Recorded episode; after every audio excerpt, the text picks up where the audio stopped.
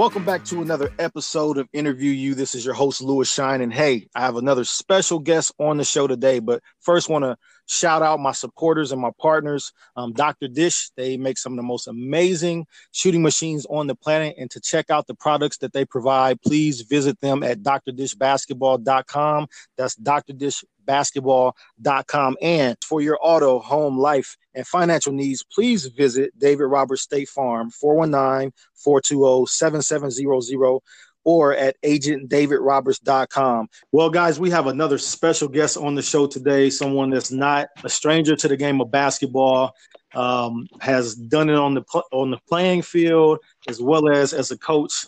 And without further ado, we have her here to tell her story today. Welcome to the show, Coach Laura Harper. How's it going, Coach? I'm fantastic. How are you doing? Doing well. Um, you know, wanted to get you on here. First of all, I want to say thank you because I know that, you know, you're a head coach and you guys have a lot of things going on, especially with everything with COVID and the rules and regulations and school starting and family, you know, but I just want to say thank you for taking time to to be on the show. No problem. My pleasure. I appreciate you reaching out. Yeah, so we're going to dive into your story. This is a part of uh, the show that I love to hear just the background of how you know people have become who they are and, and how the of game of basketball has taken them to the places they are. So let's take this thing way back. What what's the point in your life when you can remember the ball first touching your hands? Let's go all the way back. um, wow. So it's funny because basketball was always in my family, but I was not always into basketball. My um, first sport was actually field hockey. And um, I'll never forget because my father, he's coached for over 30 years and he played at George Washington University. Mm-hmm. Um, and my older brother, he's four years older than me, they were always playing and I was just resistant to wanting to play. So I would say I started late. I didn't start playing until I was 13. Oh, wow. High school yeah, I was like, eh, I'll give it a try. so in your time of giving it a try, let, let's take it from when you first started now up until your senior year. What mm-hmm. what began to at what point did it begin to kind of grip your interest where it's like, you know what, I could do something with this game. You know, let, let let's push a little bit more. yeah. Well, between 13 and 14, I grew six inches. Wow. So that kind of changed. Now I had a different kind of physique. I went from being like five seven, five eight to now I was like six one, six two, um, t- in in one year. So I was like, man, am I ever gonna stop growing? and then at that point, I said, you know, this is actually fun. I can just run around. I have a lot of energy. I felt extremely well placed in the game of basketball. Wow, that sounds like a uh, sound like Anthony Davis kind of when he grew all those. yeah, it was cra- it was crazy. It really was. Wow. So you know, take it take it off into high school. You know, mm-hmm. recruiting process hit. Kind of what was that like for you, and how did you come to choose um, the University of Maryland? It's so funny you say that because I just was never the best player. I never was that skilled. I just I ran really hard. Um, and I worked hard. And I think it's interesting because I never really thought that I was good. Um, I just felt like no one could outwork me. So I would always be in the conversation just because of my work ethic, but I might throw that thing over the backboard. Um, but then I would get it, and then maybe two or three more times later, I'd put it in. You know, um, yeah, that was that was sort of my thing, and pardon me, that just really worked me through high school. And, you know, Brenda Frese, she was a phenomenal recruiter. She was someone I've learned so much from, specifically as a coach now and as a player, as far as just the consistency behind recruiting and really building relationships and building trust and you know how important all those things are to to get players to trust you and i feel like when I was 15, she started recruiting me, and everyone knew that I was just, I could barely run and chew gum and walk and dribble. There was just, all I did was run really hard and really fast. And I had pretty good hands. And I'd block some shots every once in a while, too. Um, But she was such a young coach and she had so much passion and fire and just felt like I could really help her, you know, take Maryland to special places. And honestly, I can say that's really what happened. Wow. Man, that's amazing. And, you know, when I think of Maryland, I think of, of course, Juan Dixon. I think of Steve Francis, Joe. Smith. Mm-hmm. Like, mm-hmm. you know, I, I used to watch him back in the day, and that was one of my, my favorite schools to watch. And um, I also think about the Under Armour story now. You know, I read that, you know, how all that came about. But um, talk a little bit about Maryland and, and just like what were a few of your highlights in being there? No, for sure. I mean, you know, this is the crazy thing about me as a person, as a leader. One wouldn't necessarily say this was a highlight, but my freshman year, I tore my Achilles tendon nine games into my season. Um, and that point, I was leading the team in scoring. A lot of people don't realize my freshman year. Um, I had just missed the red shirt by like two games at that point, and I was devastated. You know, I felt like at that point, freshman year, things clicked for me. It finally was like my body was growing in. I was now actually an athlete, you know. Um, but then I tore my Achilles. And it was one of those things that woke me up to I have to get back. I have to do this game. I love this so much, and no one's ever going to take the game away from me again. Um, and it just gave me a different perspective of learning and working.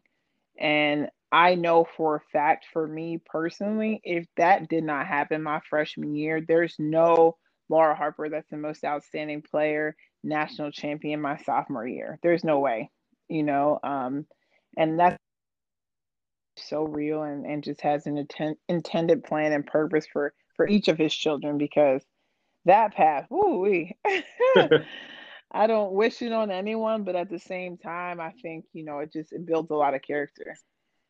Wow. Um, and you know that Achilles, that thing that I hear about and I cringe. I've never had that type of injury, but the people that I've I've always heard about those injuries. And you know what? One of the things I saw was people come back better. Um, you know, you yeah. listen to like uh, Dominique Wilkins, which I never knew had an Achilles, you know, injury until a few years ago, and Kobe, of course, and um, you got Richard Sherman, but it's like they come back better. Like, what was it like during that comeback process for you? You know, it's it's interesting because now we're even watching um, the pinnacle of Breanna Stewart. Yeah. And just her come back this year, and one could arguably say that they're on pace to maybe win a championship this year. You know, and I can tell you this from when I felt like my foot was disconnected from my leg and it was dangling there, and I was just in utter disbelief of what happened, it kind of just puts you in a place to just have a genuine appreciation for every single ligament, bone, tendon. Like everything has to work in proper accordance to make beautiful athletic things happen, to play at a high level, I should say. Yeah. Right.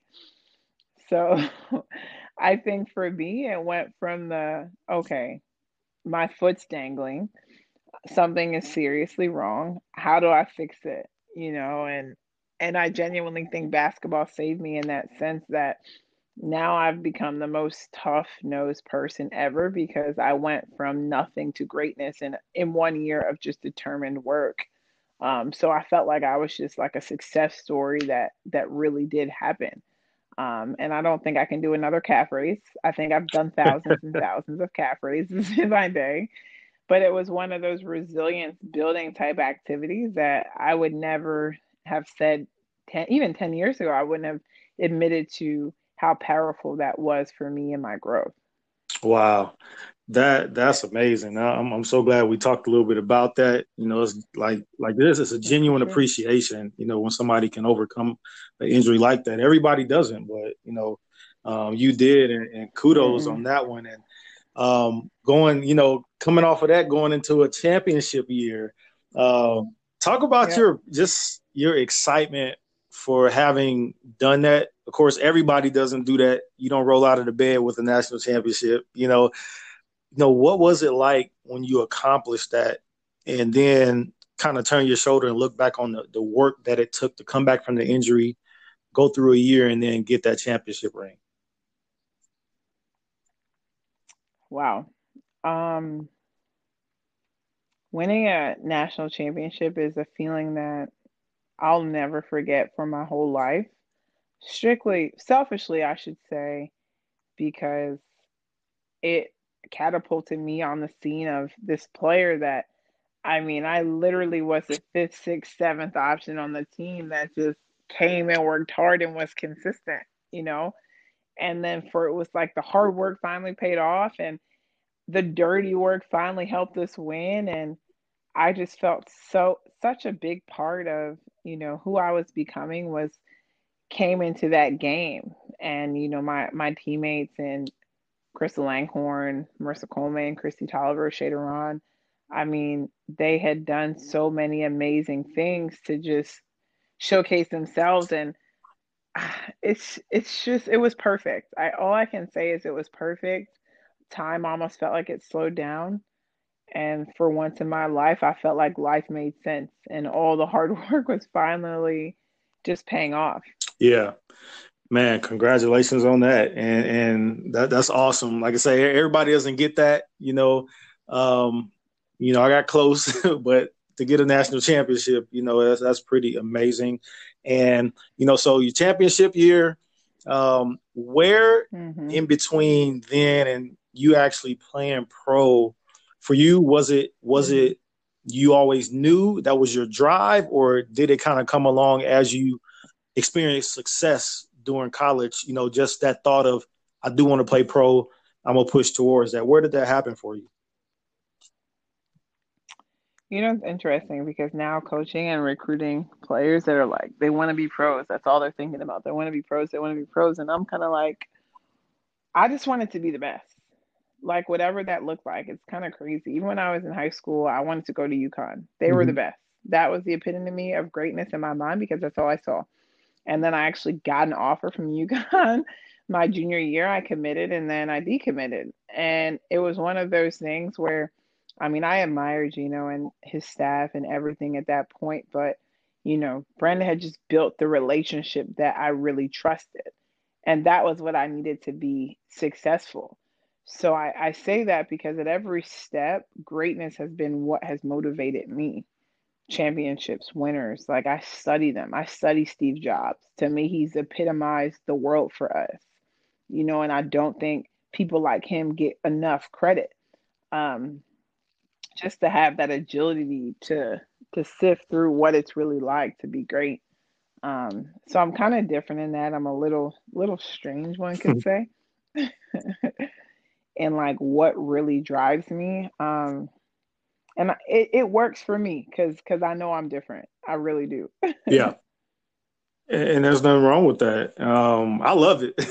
I love it, and um, I believe that. Uh, I was listening to Kobe um, one time. I, I, I, used to listen mm-hmm. to a lot mm-hmm. of his uh, just YouTube stuff while I was in the office, and he was just talking about how he would like pick up the phone and just cold call people that were sometimes mm-hmm. in basketball, out of basketball, but like were the best in their fields just to pick their brains and see how he can apply it to what he's doing. So like that made me think about it when you said that you study Steve Jobs. Um, you're studying one of the best, you know, and um, because you want to be the best. And um, yeah, so that that's just amazing to hear. So um, talk us through that moment when you knew you were going pro and when your name was called in the draft like talk us through that moment. Hmm. man so my senior year and i will say this a lot of people thought it went well but an elite eight to me felt like failure my senior year. Um so i was extremely just devastated after we played stanford and lost. Um I felt like I didn't have, and that's the thing for me, I have a very narrow scope of I'm I'm in it to win it and I don't really see anything until it's over. So I can genuinely say Candice Wiggins 42 points I think she had, um, which was my last game playing at Maryland, is all I remembered. And then everyone's like, you you're going to the WNBA. And I'm like, what? Like I had eight points that game. I felt like I was just trash. I felt like I was the reason why we lost. And I genuinely didn't have perspective that this is what's next, you know? Um, and I guess that's why you have coaches, that's why you have parents, that's why you have agents. And I'll never forget we were in Tampa, um, Sheila Johnson at her place, at her resort, I guess. And this was the first time I realized, man, I'm being represented by Boris Lelchitski and SIG Sig Sports, and they're helping me get my dress and my makeup, and helping me get my parents here, and just like this, this is what it really looks like and feels like, and I don't think it dawned on me where everyone's like, "Oh, you're being invited, like you're going to be a first round draft pick," and I was like, "What?" I couldn't believe, you know, it just it was all just sort of surreal because I wasn't one of those players that averaged 20 points a game. Like I just wasn't that and I didn't feel like my game was going to translate that way in the pros. Um, so then when my family was there and I was I mean I played in the class with Candace Parker, Sylvia Fowles, Crystal Langhorne. I mean we had an amazing amazing draft class. So to be drafted 10th, I'm like man, like I don't know. I was one of those kids that really didn't hear the noise because people were saying, okay, her stock is rising, stock rising. I'm like, what does that even mean? Like, I feel like unless we win a national championship, it's like win or bust. That was that was literally how dramatic I was, you know. So when it happened, I was like, wow, like I'm going to Sacramento. This this is crazy. And and you know the rest is sort of history my family they were my biggest support system and and that's what's crazy about now coming coming back to the dmv my family is here i mean my my niece turns nine on friday and i haven't been to a birthday in nine years like this will be the first birthday i've ever been able to attend and i'm like this is god working you know this is how how wow. it happens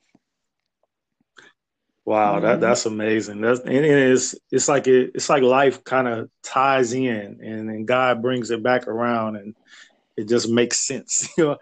yeah. Exactly. Like exactly. yeah. Um, so that's great stuff. So, you know, you were with Sacramento, you had several other stops along your pro career. Mm-hmm. What what was your you know, you could say your your favorite stop, or if you got two of them, because I know sometimes that could be hard. Mm-hmm. Um, what what was your favorite stop during your pro time? So it's interesting you say that. In Sacramento, I met two of the best point guards and two of my really good friends. One of my best friends, her birthday is actually Friday too. Ticha Penicheiro, um, she was my point guard, and I also played with Kara Lawson. So Sacramento just I felt like I learned from two of the best, and it wasn't just the best basketball people. They were they were the best people for me. Um, so I felt like as a as a rookie, a 21, 22 year old, I felt super young and dumb, but I had really good leadership there. Um, I also played pro. I, I can say three spots. I love my life in Italy. I felt like it was so me as far as like the fresh food and the pizza and the pasta and the wine, I just this is like this can't be real life, you know. And the gondolas in Venice, it it just I'm like I really play here, yeah. you know. and I and this was before I tore my ACL first. So I tore my ACL in in Italy, and after that, I really I struggled coming back, but I always did come back. That was the thing. I told myself I was always going to come back, and when I didn't feel like I was hundred percent, then I would stop because if I I'm not gonna like half play. Um, so after Italy, I played in Turkey a lot, but then my last season, I'll never forget it. It was like the biggest blessing in my life. I played in Moscow. I played with Kristi Toliver, my college teammate, and Crystal Langhorne, both. Um, and my very last game, I had 40 points, and it was nuts. People don't even know that my knee, it would just sublex. Like I would jump, land, and it would pop in and out and it scared the like I just I couldn't imagine playing anymore after this game because I couldn't explain to people that it was not my knee was not in place when I was playing. Um, but I had 40 points and we are playing like DeWanna Bonner, Diana Taurasi. I mean, I was playing all these crazy people. And um, I was drafted to go to San Antonio. And then um, I had to tell them, like, look, my knee, I can't really play. And they're like, but you just did. And I was like, I'm just crazy. Like, I promise you, I took myself to a place that I was able to complete this game, but I barely can walk. Um, so that was really just the pinnacle of I lived my life, I loved my life, and now I want to give back to the game. And that's sort of where I'm at now, where it's like these girls deserve someone that actually loves the game this much to give back. Yeah. Yeah. San Antonio is like, throw that ace bandage on there and come on out here. Literally, that that happened twice in my career, San Antonio and Indiana. They're like, We want you, like, we see what you're doing. I'm like, I wish I could. But yeah, I I retired while I was literally I, I had this amazing game. Yeah. and no one knew that like my knee came out like six. Oh wow. Yeah. Mm-hmm. I've never heard anything like exactly. that. well, 40 points. um, so yeah, so end of your career there, what what made you want to mm-hmm. coach? Is it was it something you always wanted to do, or you know you want to stay around the game? Like what what transitioned you into the coaching world? So I wouldn't say it was something I always wanted to do, but in the past 10 years, it was something I felt like I was mm-hmm. called to do because I've had eight knee surgeries. So I've like maneuvered through my ACL and microfracture and like all these little kind of nagging things that I had with my knee. And when I was hurt, I was always staying around the game and helping yeah. people, um, guide them, mold them. And I felt like in that time, I was like, I'm supposed to be leading. I'm supposed to be showing showing people some other people mm-hmm. the way. And then I'm like, I love this. I'm still like, this is almost I can give more effort and passion to coaching and it doesn't hurt my yes Literally. completely understand that. And so now you're you, know, you've had a few stops in the coaching and and congratulations. You're your new head coach, Coppin State. Congratulations on that. And um Thank you so what's, much. What give us a snapshot of what it's been like? I mean, it's of course, you know, with the you being a new hire, it's a lot going on, but then you have COVID, which presents a whole new um, you know, plate of difficulties and decisions, like, you know, keeping in touch with your ladies? Like, what has it been like for you on a day to day? Man, um, it's a whirlwind. I can say that I'm learning and praying each day. I can say I have the best staff in America, and I mean it. Like some people say it, but for me, I have the best staff for me. And people say that, oh, you know, you're an HBCU, you have a limited budget. I am just so grateful for the quality of people that I'm surrounded by. It just they lift me up in a way that I would never be able to do myself.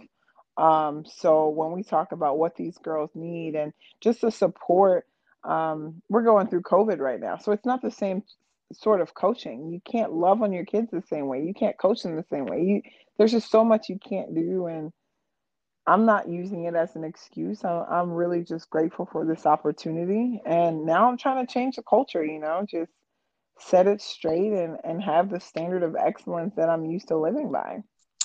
Oh, that, that's that's really good right there. I mean, it's good to hear that your you know your staff. You know, of course, that's important to have a staff that has your back, supports you, and lifts you up, and everything, everything. And so, um, and then you know, during this time, you know, you have to like you said, navigate the different things, the rules, the you know, it's it's challenging. you know, I, have been I've been really kind of just watching, and it's a lot of different situations for different universities, and so mm-hmm. you know, um, blessings on you guys as you you know navigate things, and while everything is getting back to normal. Um, but uh, you. blessings. Oh, thank you. So as we turn this corner to wind this down, um, couple things I want to mm-hmm. talk about with you. Uh, one of the thing is, you know, I, you know, just watching you from afar, you know, social media and things. I know your faith is something that's very important to yourself. What has your faith in the Lord meant to you just over these years, whether that's from your playing years to your coaching years to how you go about being a head coach? What does it mean to you? you know, it's just God is so much greater than everything. So I know that every battle that I step into, I have to regard him first. And then trying to be a head coach, trying to control things, trying to be right, trying to be perfect. I forget sometimes who is in control. Um, and I think that the more us as leaders and people in power make it okay to be within your faith, I think it, it helps give our younger generation a voice as well. Um, so I'm just I'm just trying to walk in my faith the right way for me so that it feels natural for my players or my family and everyone just just to to be able to do the same for themselves. It's amazing, and he is he is everything. And like like you said, you know, through all the stuff you're doing, the the Lord has you, he has your back, and He's leading us. And um, you know, I just didn't want to leave that part out because it's especially with what's going on right now. you know, um, you know, He said He'll order our steps, and and you know, I know mm-hmm. that He's doing mm-hmm. that with you, cool. and you know what you're doing as a head coach. So um, it's really great to hear, you know, your faith in that. And um, last thing I want to ask you is, you know, one of the reasons I started this podcast is because, you know, I have a lot of had a lot of players, some that I coach, some that I, you know, would look across the hall at the men's program and they're like, Hey, coach, coach Lou, mm-hmm. we want to go pro, coach Lou. you know, and I'm like, I was like, For you sure. know what? Let me get some people that have done that and you know, come on and speak about their situation or their journey. That way you can get players, coaches, or whoever might be trying to just perfect their craft, they can listen to the stories and and they can get a little ammo, uh, ammunition to take along their journey to help them, you know, motivation wise. What in your life, what's something that you've lived by? Um, it could be a quote, it can be something your grandma told you, you know, anything that you you kind of carry with you with you for a while that you kind of pull out when you need it. Mm-hmm. What's something that you can leave with our listeners today that that kind of embodies that nature? Wow. Um I think it's right now I just feel prove them wrong It's just so hard on my heart because I feel like the them is whoever you need them to be. And I feel like as women specifically, there's always some kind of maybe it's the voices in your head, maybe it's the people that haven't really trusted you or told you you were good enough, or you know, the just the images that you have about yourself, or someone that says something negative. I think you just need to prove everything and everyone wrong and focus on the main thing. And the main thing is if you work hard and you keep working hard, good things are going to follow. You know, you, you just work, we worry about too much as, as humans. You know, we're just trying to control this and trying to control that. And right now it's like, just prove everyone wrong. If you prove everyone wrong by your hard work, success is going to follow. Success follows work and you just got to have faith that you can you can really do it. That's it. That's it. Good stuff, coach. Appreciate you sharing that and really appreciate you taking a mm-hmm. moment to be on tonight. And um, I know that the listeners will, will really enjoy, you know, some of the things that you you mentioned tonight.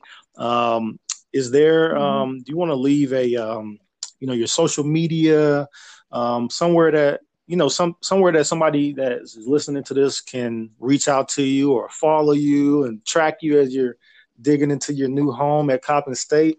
Um, can you leave your social media for us?